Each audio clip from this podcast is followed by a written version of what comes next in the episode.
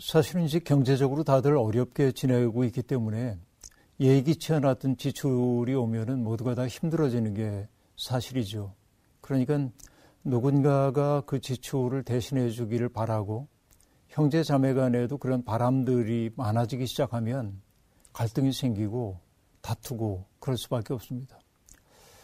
그건 뭐 정말 형제 자매들끼리 슬기롭게 해결을 해가야 하는 일이긴 한데 누구 한 사람이 자기가 할 수 있는 최선 그러니까 n분의 1로 나누었을 때 그 한 몫이 아니라 자기가 감당할 수 있는 최선을 다해서 기여를 하면 다른 사람의 마음이 열리는 경우를 더러 볼 수 있었습니다. 그러니까 갈등을 해결하는 다른 길은 없어요.